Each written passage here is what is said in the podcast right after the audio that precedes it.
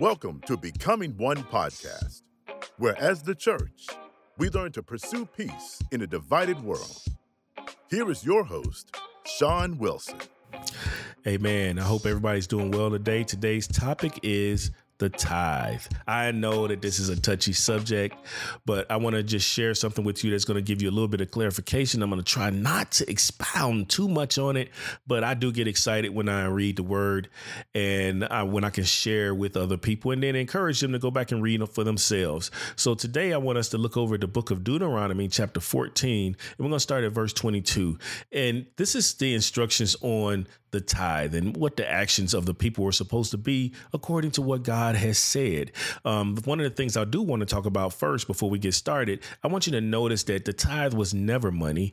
And I want you to also understand in the manner of which it's being used. Now, there's a principle that we can take with this that'll help us with today that I believe that it'll be encouraging for us. And actually, it'll kind of confirm what Paul has already talked about in Second Corinthians chapter 9. So here in Deuteronomy chapter 14, verse 22, it says, "You shall tithe all the yield of your seed that comes from the field year by year.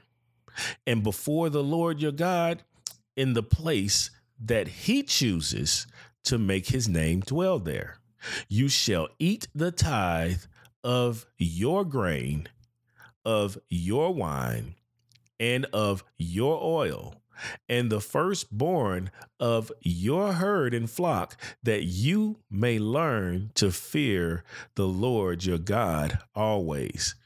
Now, I do want to point to the fact that this is like how it was being taught initially, how everything was supposed to transpire. We see that those that had land were the ones that were supposed to share, or they tithe. When we say tithe, they take 1/10 part of the yield of their seed year by year, the field that comes from the field year by year.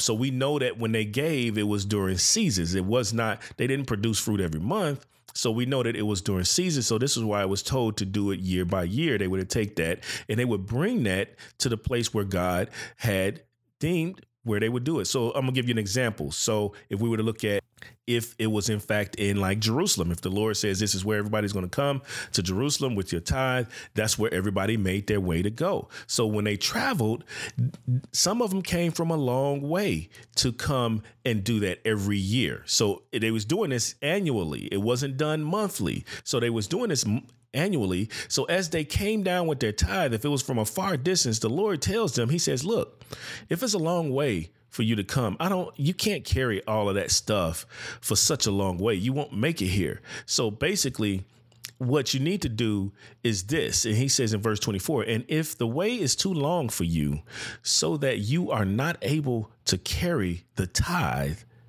what does he tell him to do? So this is a further affirm the fact that I said the tithe was never money.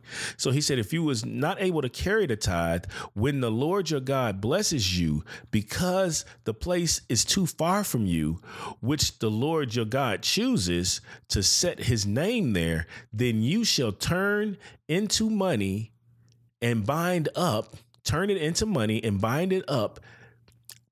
money in your hand, and go to the place that the Lord your God chooses. So we see here that God was concerned for his people when they did bring their tithe, which was the fruit of the land that they had and the things that we mentioned.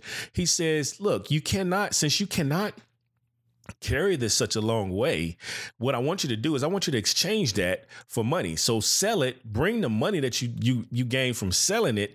And when you get down here, I want you to do this. So this is what he tells them to do after that, right? He goes on to say, "And spend the money for whatever you desire, oxen or sheep or wine or strong drink, whatever your appetite craves, and you shall eat there before the Lord your God and rejoice, and you and your household." So now he's talking about the whole household is going shopping. They went and shopped and they got the things they wanted, right? They desired. They bought the things with the money that they had from their tithe. They bought the things that they wanted, whether it was sheep, wine, or strong drink. Because I know people say wine wasn't formatted, and then it was specifically strong drink. He said, yeah, go pick these things out. I'm not telling people to go out here and get drunk.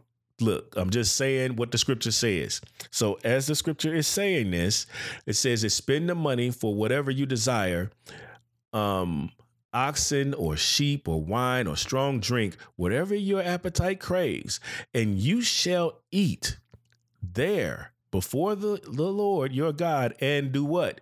Rejoice, you and your household.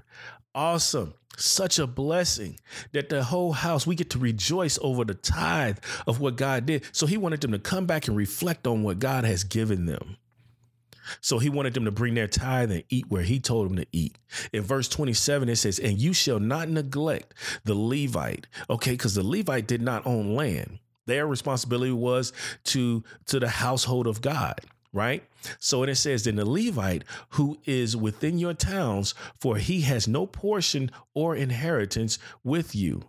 So when we see this, we can understand what is being said here. It's like, man, they don't have any land, because they're the ones that are going to set up the temple and to do the work in the temple. So they don't have land. So we need to make sure we take care of the Levites. Right. So the priest. That's what the Levites were. All of the priests came from the Levitical tribe, right? So here also we see in verse 28, at the end of every 3 years, you shall bring out all the tithe of your produce. So now at the end of every 3 years, so when we talk about every 3 years, because we know what happens in the Sabbath year, that's in the following chapter, it says, at the end of every 3 years, you shall bring out all the tithe of your produce in the same year and lay it up within your towns. So everybody's supposed to bring everything there and stack it up. Just bring all those resources. And what are they bringing those resources for? He says, and the Levites, because he has no portion of his inheritance with you, and the sojourner. So now the strangers, they get to partake of it. The fatherless, those that are fatherless, the children, and the widows that are true widows, right? And who are within your towns, those, anybody else that's within the towns shall come and they shall eat and they should be filled because of the blessing that we brought. That we do that every 3 years. Like the other times we would do it for that they were respected for themselves, but every 3 years they would bring those other ones out to share with others. And it says that the Lord your God may bless you in all the work of your hands. Amen. And that you do. So when we see this, and what can we learn from that? What can we learn from what is being spoken there? First of all, we can understand that God had never intended for the tithe to be money. The tithe was to help feed other people that were in need. And we know that today we say, okay, well, you know, money was looked at different then. No, I'm going to tell you what. People do it today, give out food. We help in the local community when we can with other organizations that are giving out food and things like that, with those that are in the community that may have a need. Amen. Which is good. But also we're supposed to help out those people within the body of Christ, especially the fatherless and so forth and so on. When we look at all of these different things, we are called to help, you know, even a stranger. Like if the strangers come in, we don't cut them off, but we help them out. Amen. They don't have to pay in to get in. They don't have to pay in to receive. And the world system, that's what everybody wants. But in God's system, he says, I want you to do this to be a blessing to someone else. So even in, I don't want to get into politics, but even as the U.S., if we say that we're a blessed nation, we're God's country, then we should be like willing to give to those that are in need, even the sojourners as they come in.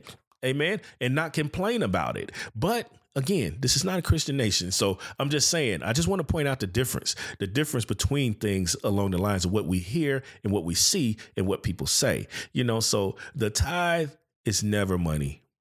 People of God, it's never money. The tithe here was exchanged for money.